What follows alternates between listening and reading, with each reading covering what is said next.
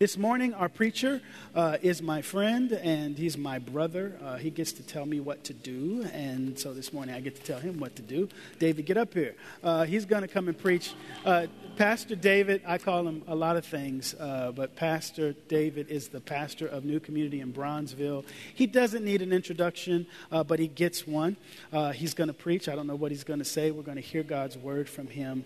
Um, uh, this man is a gem of a friend and preacher, uh, and he spends his time with the church uh, in Kenwood and Bronzeville, leading there. But he, he has given us this morning uh, to proclaim uh, the good news to us. And so I'm going to pray for him, and after we pray, welcome him. Um, by clapping for him. at his church, they didn't clap for me, but we'll clap for you this morning, okay? Uh, let's pray. Thank you, Lord, so much for David. Thank you for um, the ways that you use him, the ways that he leads, the ways that he serves. Thank you for the ways that he lives into the gospel of Jesus Christ by proclamation, by ethic and example and lifestyle. Would you bless him today as he says what you've placed on his heart to say? Give him grace. Give him the pace that comes from you, Holy Spirit. Make him sensitive to you in this preaching moment and make us, as listeners, open to hear from you, able to commune with you in this sermon time. Speak to him, speak to us. We thank you for these things in Jesus' name. Amen. Church, welcome David. Applaud for him, please.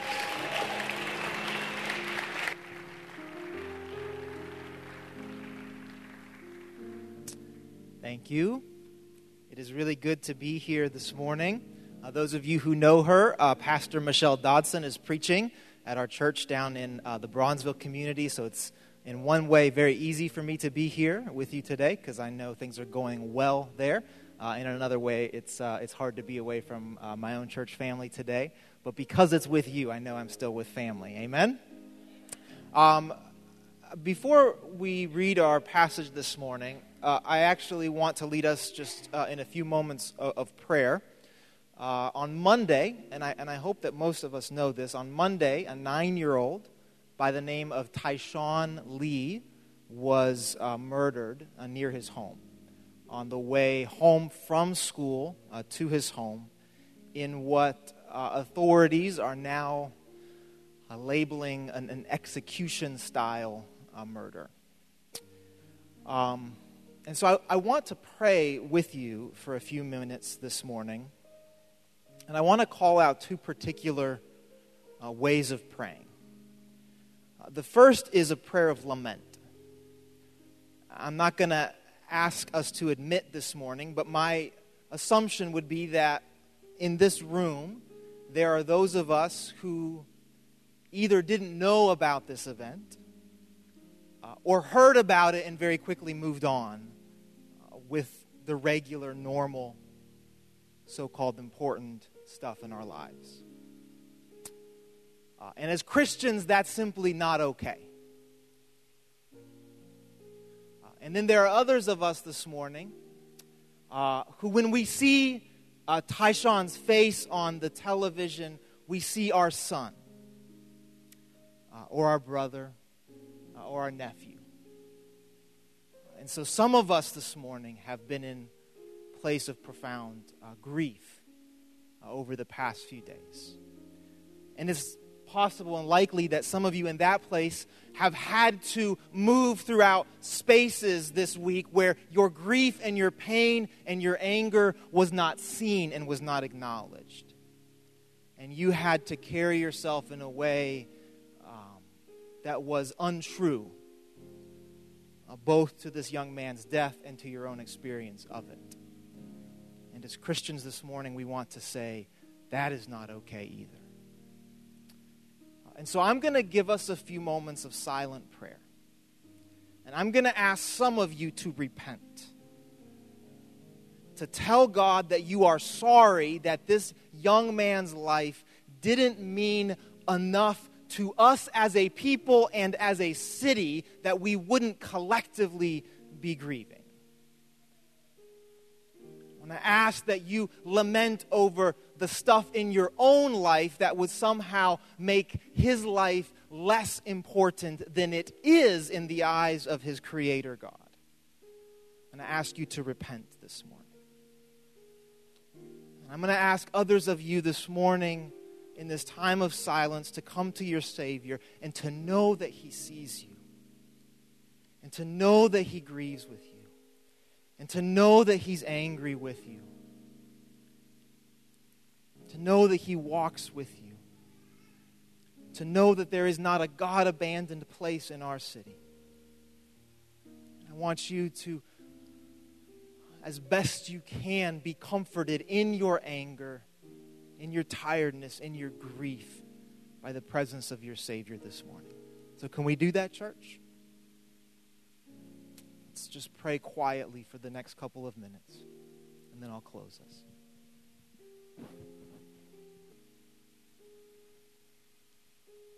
So, our Father God, we, some of us this morning, come uh, needing to repent. we need to, with um, no excuses, no rationalization, we need to this morning simply say to you that we are sorry.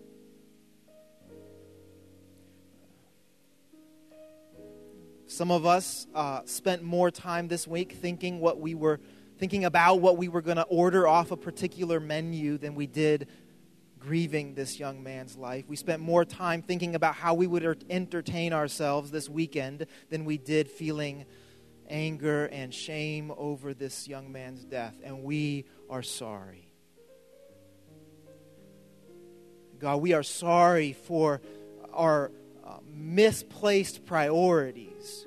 We are sorry for living uh, disordered lives where things that somehow don't matter in the long run take up all the, the space in our emotions and in our minds and things of eternal value and individuals of eternal value like uh, Tyshawn and others somehow don't register for us. God, we are sorry.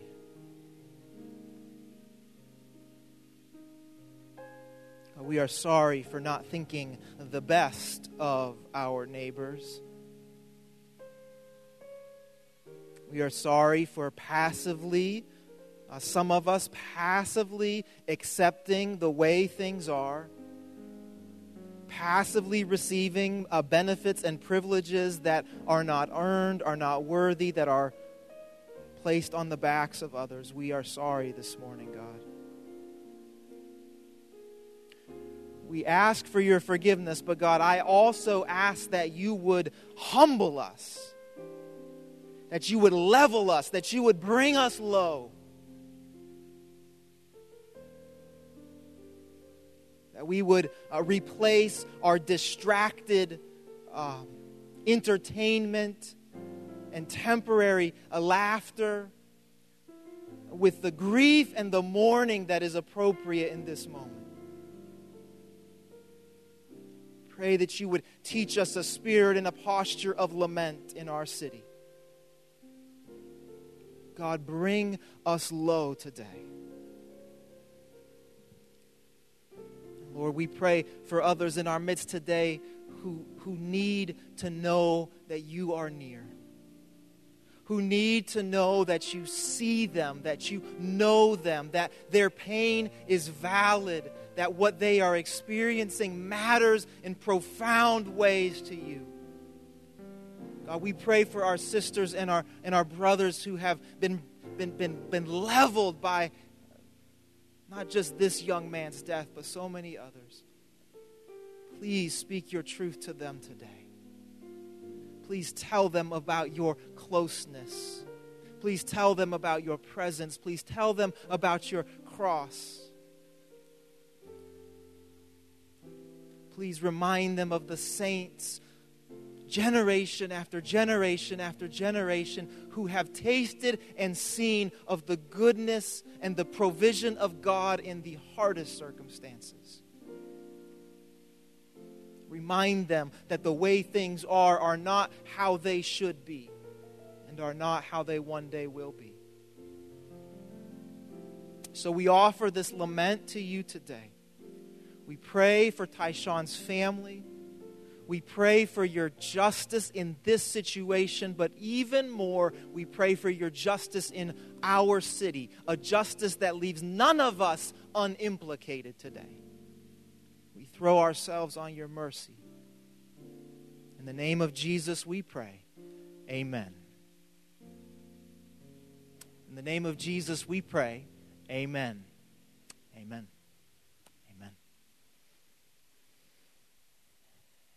This morning we'll be in the New Testament, uh, book of Romans. If you have your Bible, I'd invite you to turn there now, please. Romans chapter 12, verses 9 through 17. If you're not familiar with the Bible and you have one, there's an Old Testament and a New Testament.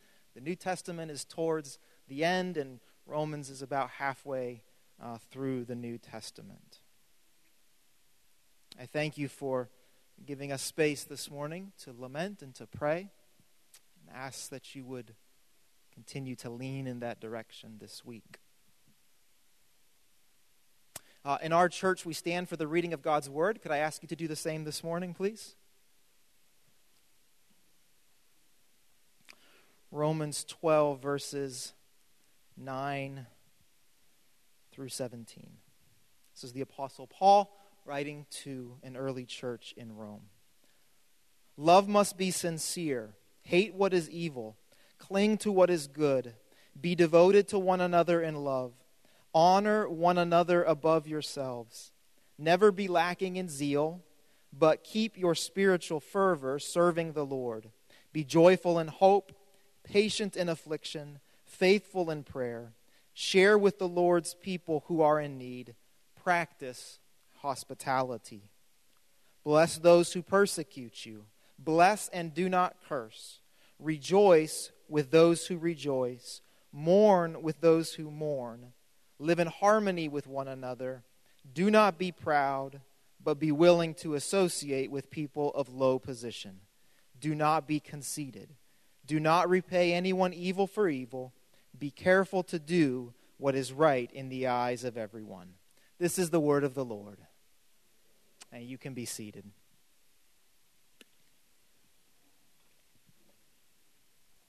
I understand from your pastor, Pastor Peter, that you've been in a sermon series on uh, community. Is that correct? Okay. Not that I don't trust him. I trust him when he told me that, but just want to, you know, sometimes we pastors think that one thing is happening and the church is like, really? That's what we're doing? Oh, okay. So I just want to double check. So we're looking at, uh, you've been looking at community, and I want to sort of swim within that stream uh, today as best I can. Uh, and from this, this passage that we just read, I want to preach from the title Jesus Loves Strangers, and so do we. Jesus loves strangers, and so do we. I think it's probably appropriate that you've been looking at community as you prepare to enter uh, your new facility. Uh, you saw it on the screen a minute ago on your website as it talks about the, the new facility. It says, In four weeks, we're moving into our new, remember what it said? Home. We're moving into our new home. And so today, as you're preparing to enter your new home, I want to talk about one of the biblical expectations of community that I think is related to home, and that is showing hospitality. Now, a typical definition of hospitality goes something like this Hospitality is the generous and friendly treatment of visitors and guests. Hospitality is the generous and friendly treatment of visitors and guests. I'm confident that when you move to your new facility, a block and a half away, you will continue to show this kind of hospitality. You will continue to, to show a generous and friendly treatment to every visitor and every guest who comes through your doors. I can actually remember the first time my wife and I worshiped in this facility. It was back in 2008. It was our first time here um, after we had moved to join the church staff. And, uh, and we were a little nervous. Uh, being in a, in a new church for the first Sunday, it's just, you didn't, I don't know what to expect. I didn't know if anybody was going to greet us or talk to us. And so my wife and I that morning, we were kind of like, what's going to happen? You know, who's going to be? And we know the Washingtons, so they'll be nice to us. Michael, most of the time, will be nice to me. I didn't know about the rest of you all. I hadn't met you yet. And so after the service, I, I, I found Maggie, and, and she said, we need to decide where to go to lunch. And I said, well, we, you know, we can just go home. She said, no, no. Multiple people have invited us to go out to lunch today, and, and we have to decide which group to go with. That was incredible. I mean, maybe to you that seems like a small thing, but when you don't know anybody, when it's your, your first time somewhere, to be invited out like that, to be seen and welcome was a big, was a big deal. I think we went with you, Gerald. I think you took us to like a pancake house or something like that. And it was great. And from then on out, we knew, like, oh, this will be good here. We were welcomed, that generous and friendly welcome. I'm confident that wherever this church ends up and in your new facility, that kind of hospitality will continue to be a priority. But this morning, we need to talk about a different kind of hospitality. Because it's one thing to be generous and friendly to those who you love, it's one thing to be generous and friendly to those you're similar with. It's, it's one thing to be generous and friendly to those who appreciate your hospitality, who send you a nice thank you card afterward. This kind of hospitality is not hard, especially if the, uh, the circumstances are, are ideal. But our passage, and Paul reminds us that our circumstances are far from ideal. Some of the language he uses here to describe the circumstances of this early church are, are these. He says, evil, affliction, there is need, there's persecution, there's reason for mourning, there's prejudice, there's the tendency toward revenge. These are not ideal circumstances. And it's in these circumstances that Paul tells the early church practice hospitality, bless those who persecute you, bless and do not curse. We need to talk about a different kind of hospitality this morning. In verse 13, Paul uses language about practicing hospitality that could be translated, maybe for our good this morning, as love of strangers Practice the love of strangers. This, is, this language is only found in, in one other place in the New Testament. The author of, of Hebrews writes in Hebrews 13 and 2 Do not forget to show hospitality to strangers. Hospitality is definitely about caring for your friends, but, but not in this passage. Hospitality is about long meals and good conversations with family, but, but not in this passage. Hospitality has to do with the ways that we treat each other within the church, but not in this passage. The hospitality that we find here is different. I would say it's harder and it is riskier. And to see why, let's Let's just look at this one word for a moment the word stranger. Hospitality as the practice of the love of strangers. Who are the strangers in your life? It's kind of tricky for me to, to answer that because most of the time I'm not thinking about who the strangers are in my life. By definition, strangers are people who are kind of estranged from me. I'm not paying attention to them, I'm not noticing them. Who are the strangers in your life? We're really only forced to think about strangers when we're not surrounded by our friends or our acquaintances. When I'm uh, in an airport by myself and kind of have a layover, I people watch and I'm aware that I'm surrounded by strangers Um, uh, maybe a year or so ago, I went to a friend's a book release party over in Humboldt Park, and I thought I would know some people there because our circles would seem to overlap. I didn't know anybody, but it seemed like everybody else knew each other. You ever have one of those moments? Like, how am I the only person here? And so for like an hour, I just kind of stood off to the side, you know, like you try to make yourself look like you're doing something, look at your phone, or, you know, like, you know. Not a great feeling. But those are the moments when we're aware of the strangers, right? Most of the time, we're not thinking about who the strangers in our lives are. But if we're going to think this morning about how hospitality is showing love for strangers, then let's, let's get a, a bit more precise about what we mean by, by stranger. Uh, on the one hand, strangers are simply people who are naturally strange to us. They're people who we don't know. They're, acquaint- they're, they're not acquaintances. They're not friends. They're people who we just we bump into on the CTA. That's, that's one kind of stranger. Now, then there are, are, are strangers who maybe we could call them others. These are people who, who we've chosen to make strange to us. They're different from us in some way. And so we have somehow made them strange. Maybe it's religion, maybe it's race or, or class or politics. There's something about them that we see where we go like, no, like, no, that, that's we're probably not going to be so these are others. Maybe we could think about the marginalized. These would be people who our society has made strange to us. Individuals who, for whatever reason, have been categorized in, in such a way that they're mostly invisible to us, or the ways that we think about them and interact with them have been shaped in profound ways by what our society has told us about them we found in our church community in Bronzeville that often this has to do with children and youth in our neighborhood. Who, who are described in certain sorts of ways by our, our media, that we're told certain kinds of things about young, uh, black, and brown uh, women and men. And these individuals get marginalized in our city. Maybe a month ago, I was at a funeral for a young man, a 13 year old young man who was shot and killed around the corner from where our church meets on Sundays.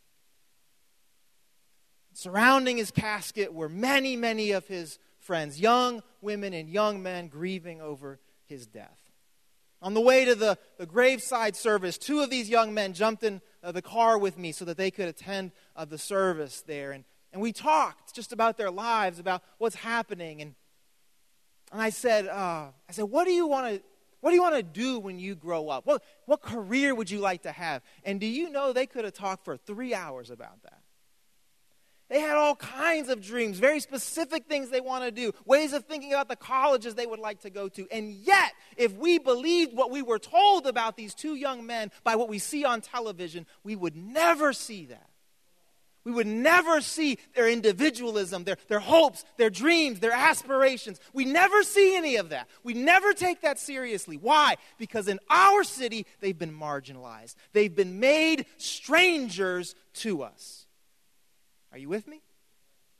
And then maybe we could kind of round out our understanding of, of who strangers are by thinking about our enemies.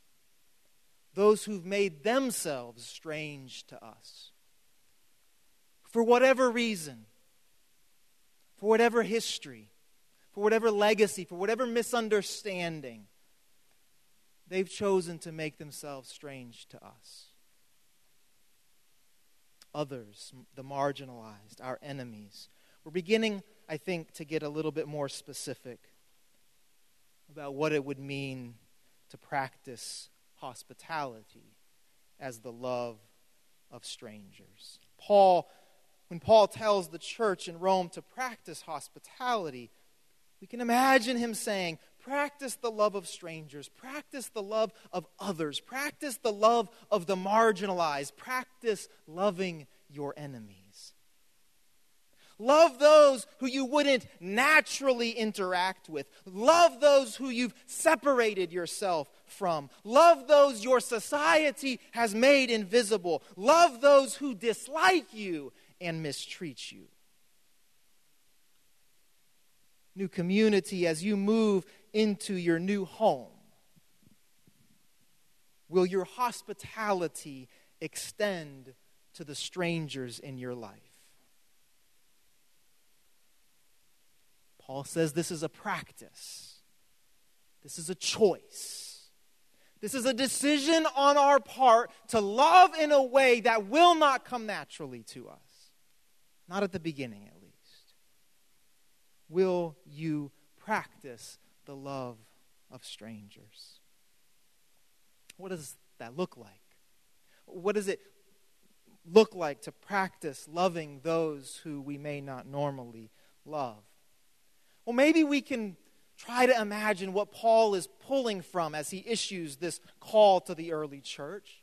Paul, a, a, Jewish religious scholar formed by the Hebrew scriptures, what, what imagination was he pulling from as he thought about those who were other or marginalized or, or enemies? Let me suggest three places that Paul may have been thinking about. The first comes from Exodus 22 and 21 where the people of God are commanded do not mistreat or oppress a foreigner, for you were foreigners in Egypt.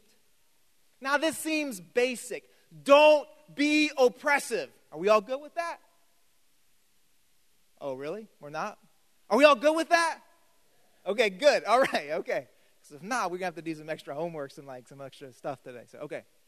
Like, that's basic, right? Don't oppress, don't mistreat people. You yourselves know what it's like to have been oppressed, to have been mistreated. You were foreigners in Egypt. It seems basic, but consider. In what ways do you personally benefit from the mistreatment of strangers?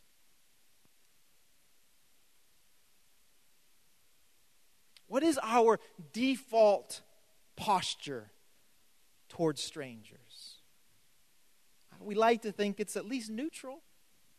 We're just kind of, you know, they're just sort of there. We're not harming anybody.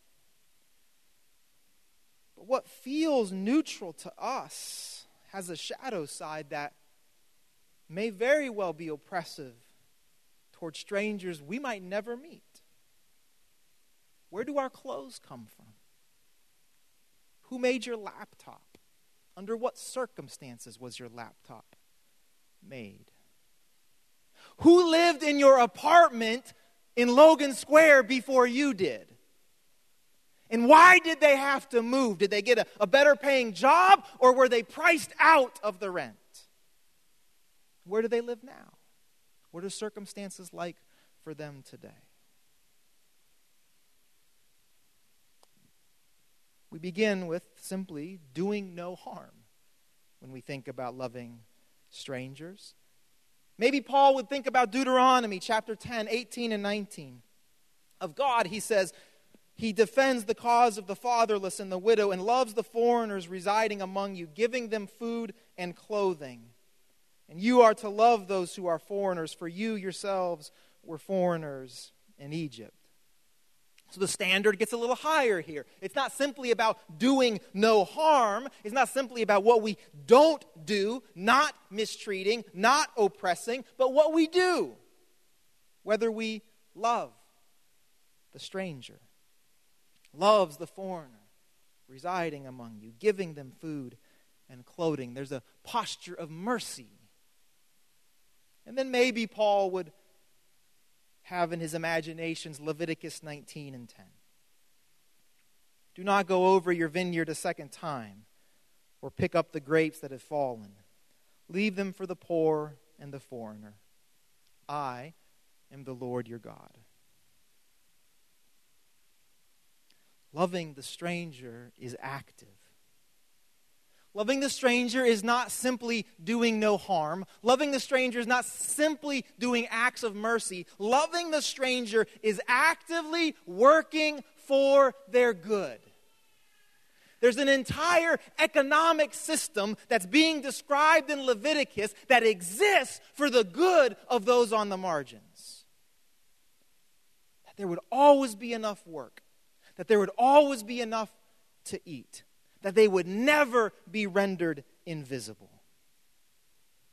I think when we take these passages together, a vision of loving the stranger begins to emerge. And I would say it this way We practice hospitality by actively working for the good of strangers. We practice hospitality by actively working for the good of strangers. And remember what we mean when we use that word stranger. We practice hospitality by actively working for the good of others, of the marginalized, of our enemies. This, I think, is what Paul is getting at when he's writing to the church in Rome. Practice hospitality. So, can you consider for a moment who might we be mistreating? Whose lives are being exploited for our benefit? Who is pushed further to the margins because of the normal decisions that we make on a daily basis? Whose dignity is being suppressed to further our own happiness? Maybe we could ask Are we actively seeking the good of the strangers in our lives? Are we available to, to help those we've never met before? Do we pursue a justice for those who seem different than ourselves? Do we have eyes to see those our world overlooks? Do we pray for the opportunity to love our enemies? Do we ask God for the opportunity to love our enemies? These Old Testament commands, this Old Testament memory that Paul is drawing from, were all given to a community. God is speaking to the people of God, to the Israelites. He's saying, You collectively are different. You are meant to live differently. Why? Because when you love the stranger, you are pointing to the God who loves strangers. And when you love the strangers, you are demonstrating to the world that you are no longer a stranger to God. We practice stranger loving community. Excuse me, stranger loving hospitality from the platform of community. The call to love strangers, others, marginalized, our enemies, is impossible on our own. It is only the people of God, empowered by the Holy Spirit of God, to bear witness to Jesus. It is only this people, this community, who are capable of showing this kind of hospitality. On your own, you'll be okay throwing a dinner party for some friends on your own, you'll be okay even welcoming people into your new building who look like you and sound like you and were educated like you. But for this kind of hospitality, it must be the community of God, empowered by the Spirit of God to bear witness to the Son of God. I hope you're beginning to see that this kind of hospitality is actually a little bit risky. If that's not yet clear to you, let's hear from Jesus for a moment. In Luke chapter 6, verses 27 through 30 and 35 through 36, Jesus fills in some of the background of this sort of hospitality. He says, uh, But to you who are listening, I say, love your enemies. Do good to those who hate you. Bless those who curse you. Pray for those who mistreat you. If someone slaps you on one cheek, turn the other also. If someone takes your coat, do not withhold your shirt. Give to everyone who asks you. And if anyone takes what belongs to you, do not demand it back. Verse 35. Again, but love your enemies. Do good to them and lend to them without expecting to get anything back. Then your reward will be great, and you will be children of the Most High, because He is kind to the ungrateful and wicked. Be merciful just as your Father is merciful. This is a kind of unlimited, unconstrained love for strangers. This is a hospitality in spite of hatred, in spite of curses, in spite of mistreatment, violence, and theft. Like the Israelites, Jesus is showing us how loving strangers in this radical way will show the world a merciful God who welcomes all strangers showing hospitality in this way demonstrates our identities as the recipients of God's mercy. People who were once strangers, but who are now God's friends.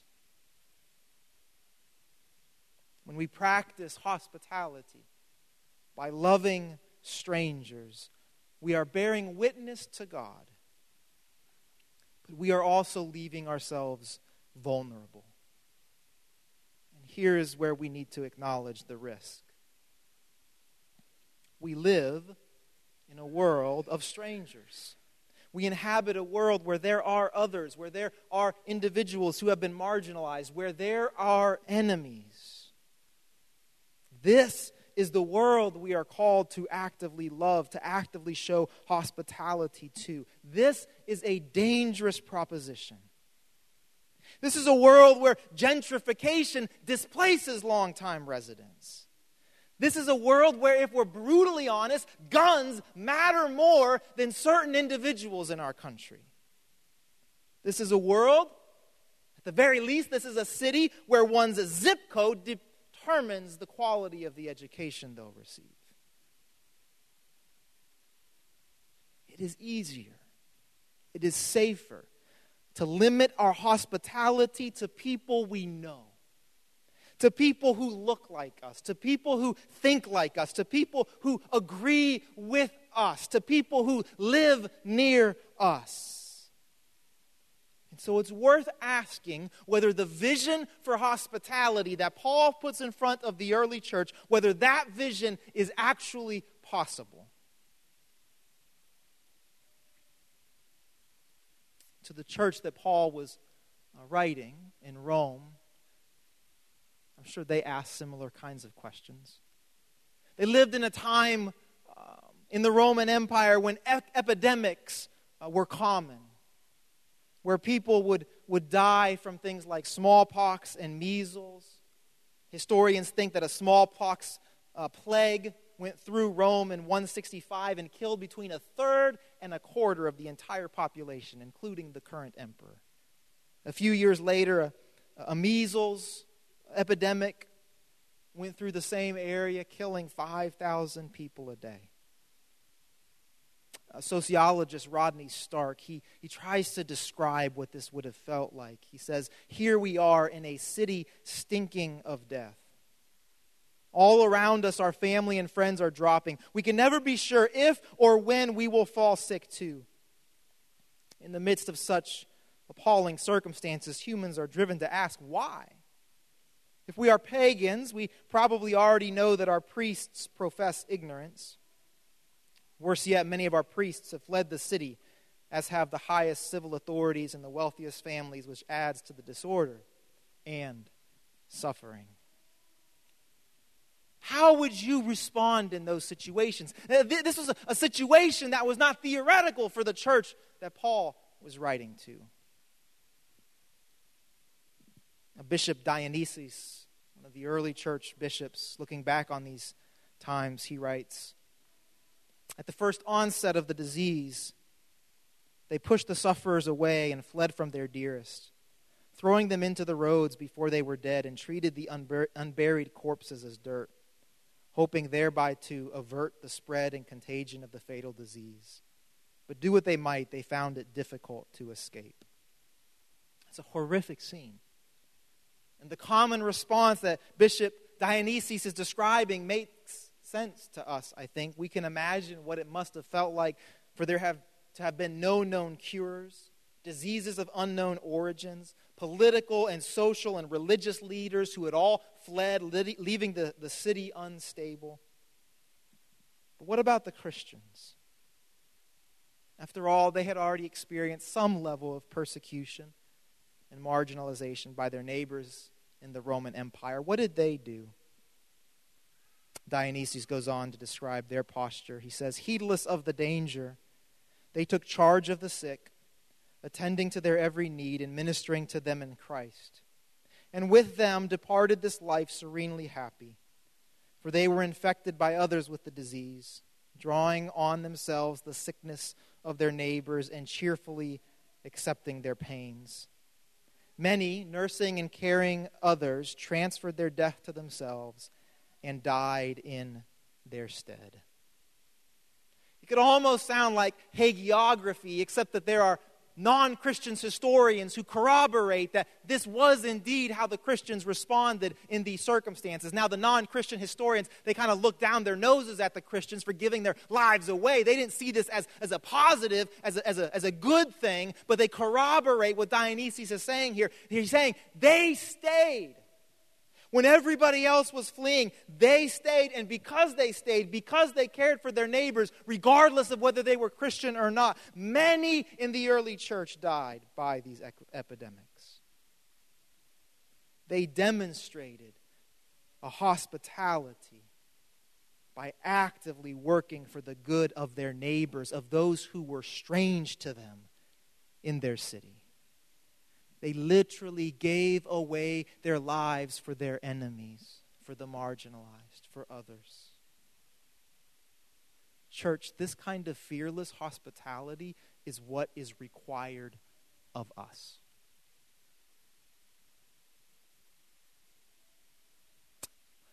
Whether or not we have any particularly great uh, uh, ideas of what this is supposed to look like, whether or not we see around us, Christians living this way, is beside the point.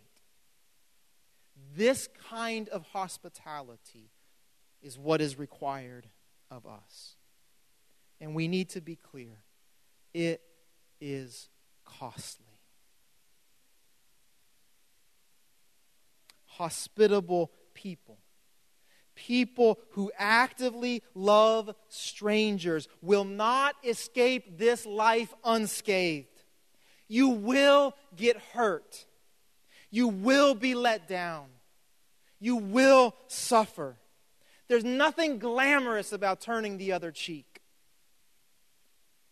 Where is the hope that we can actually live this way? What truth did those early Christians know that motivated to live their lives so that their neighbors, their enemies, could survive the plague? Comes, I think, from knowing that God welcomes strangers. And that that includes you. When we grasp, when we begin to grasp God's hospitality toward us, we begin to more naturally love and welcome the strangers in our lives. In another place, Paul writes to the church in the book of Colossians, and he says about us once you were alienated from God and were enemies in your mind because of your evil behavior.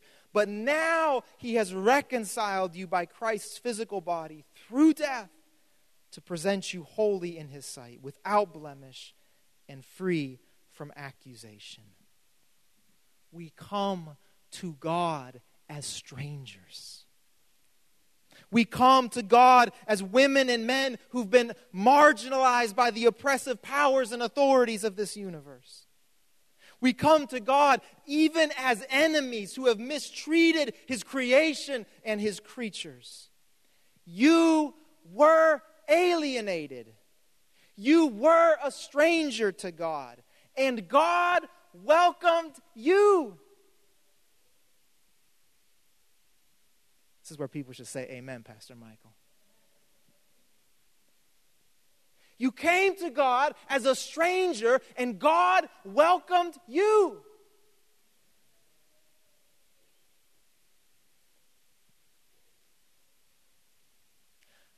And He did not welcome you passively. He did not, let me say this carefully. He did not buy a beautiful new church building and get it all set up just right and then wait for you to come. He went looking for you. The other, the marginalized, the stranger, the enemy. He didn't, he didn't sit back in his nice, beautiful sanctuary, which, by the way, I am a little bit jealous of, okay? So, like, if there's a little thing coming out right now, that's probably, we just be clear. I love our gym that we meet in, but okay, that's a thing in me right now. But he didn't get his nice, beautiful, perfect sanctuary. Okay, I've got it all set up. I got, I've got the, the pews ready. I've got the welcome team ready. They just got to come to me.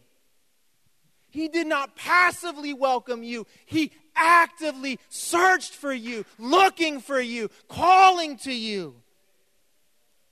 This is the radical, stranger loving hospitality that made relationship and friendship with God possible for every one of us. God welcomes strangers, God welcomes you. The early church knew this, they understood this. They cared for their sick neighbors despite the cost to their own lives. Why? Because they knew what it had cost God to welcome them. There was no greater cost. The greatest cost had already been paid, so they could give their own lives to love the strangers in their lives. They demonstrated fearless hospitality to those who had persecuted them, to those who had marginalized them,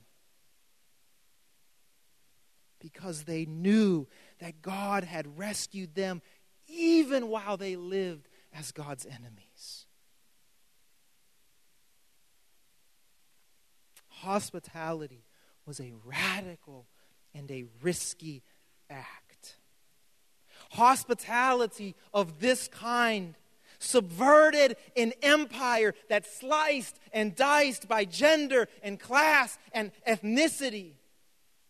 This kind of hospitality was a pronounced no to the accepted wisdom that some people val- were more valuable than others. As strangers, God welcomes us through his utter and complete vulnerability. His birth into poverty, his temptation in the wilderness the rejection he faced by his own family, and the opposition he knew from the religious authorities. His patience with the agenda driven crowds, and his humiliating service to his own disciples. All of this leads to God's definitive moment of hospitality, of practicing the love of strangers. And Jesus said in John 12, And when I am lifted up from the earth, I will draw all people to myself. Do you see? The moment of God's most profound hospitality to us, to the strangers, to his enemies, is on the cross when God becomes vulnerable when God empties himself of his power, when God gives himself over to death. This is what allows us to draw near. This is what allows the strangers to be reconciled to their Creator. If this is how God's hospitality works, then can we expect it to be any different for us? What can replace this? More people on the hospitality team? A, a, nicer bulletin? A more beautiful sanctuary? If we just get the diversity mix just right, if we just have the right people on, what can replace the cross? Where God emptied himself for you and for your salvation. that you who were alienated, that you who were a stranger, that you were who, God's, who were God's enemy could draw near and be his friend. What can replace the cross?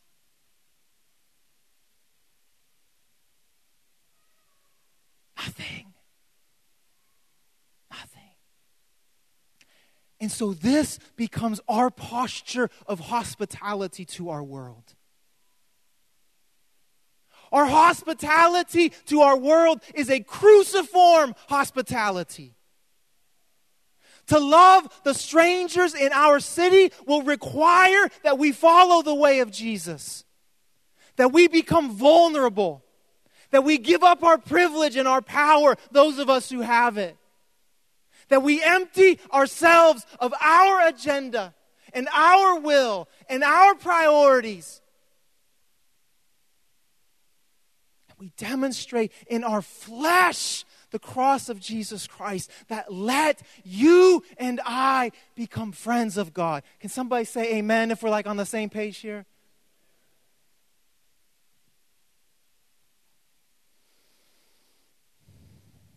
Carlton, you better come up.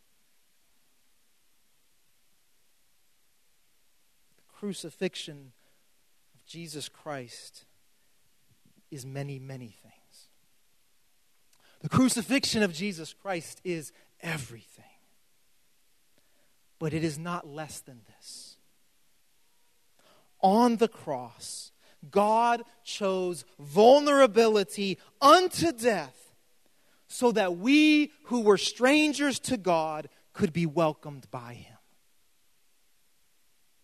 The cross is our example of hospitality in a world of strangers.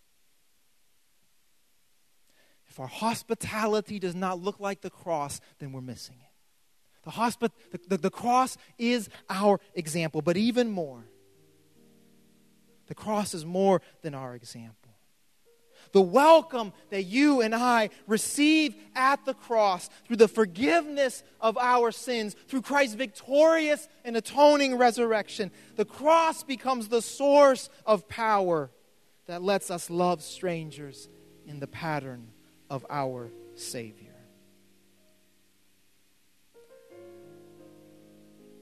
I promise, I'm really happy about your new building. Dan, I promise, I'm really happy about your new building. I can't wait to see it. But our hope is not in buildings, our faith is not in bank accounts. New Community Covenant Church May your new home be a place where your community can love strangers. May it be a place not of protection, but a place of vulnerability. May the cross of Jesus Christ be your standard. That women and men, strangers, the marginalized, enemies, you and me, that all would be drawn in love to our Savior. Amen? So, God, we thank you for the cross of our Lord Jesus Christ. We thank you that it is through your Son's life and death and resurrection that we have an eternal hope. This morning, Lord God, I pray that, that any among us who could not claim that hope would place themselves in your arms today, would give over their will and their desires to you and to you alone, trusting that you will be in charge of their lives, that you will secure their hope and their future uh, for them, that you will forgive them, that you will place in front of them a trajectory toward you that can never be stolen. We thank you for the cross. We thank you, Lord Jesus Christ, for throwing us a, a, great, a great banquet, for setting the table for us, and then hitting the highways and the byways, saying, Everybody come. You don't have to be dressed right, you don't have to know the right things. Come, the banquet is set for you. Every barrier has been removed. We thank you, God, for this kind of hospitality. Thank you for loving us when we were strangers to you. So, our, our, our, our, ask, our request this morning, God, is that you would, uh, through the power of your uh, Spirit with us, make the cross of our Lord Jesus so central to our identity that we cannot help but love the strangers around us. That we will begin to see the strangers around us. That we will begin to orient our lives in such a way that your gospel would be interesting and appealing uh, to them. This church would see the gift of this building as an opportunity to be more vulnerable, to be more cruciform, to make the mystery of the gospel where the all powerful God becomes weak for us and for our salvation, to make this gospel more visible in this place. We pray these things in Jesus' name. Amen. Amen. I think at this time I'm supposed to ask the ushers to come forward. Does that sound correct? And so, as they're getting um, the offering baskets to pass, I want to thank you again for having me this morning. Um, you are uh, you're always welcome to visit us down at, on the south side. We'd love to have you. It's good to know that we're a mission together. The gospel of Jesus Christ is being proclaimed clearly, boldly, in so many different ways uh, through your ministry here. Thank you for your faithfulness. Thank you for your faithfulness. Don't stop. Don't stop. So, God, now we ask that you would receive these tithes and these offerings.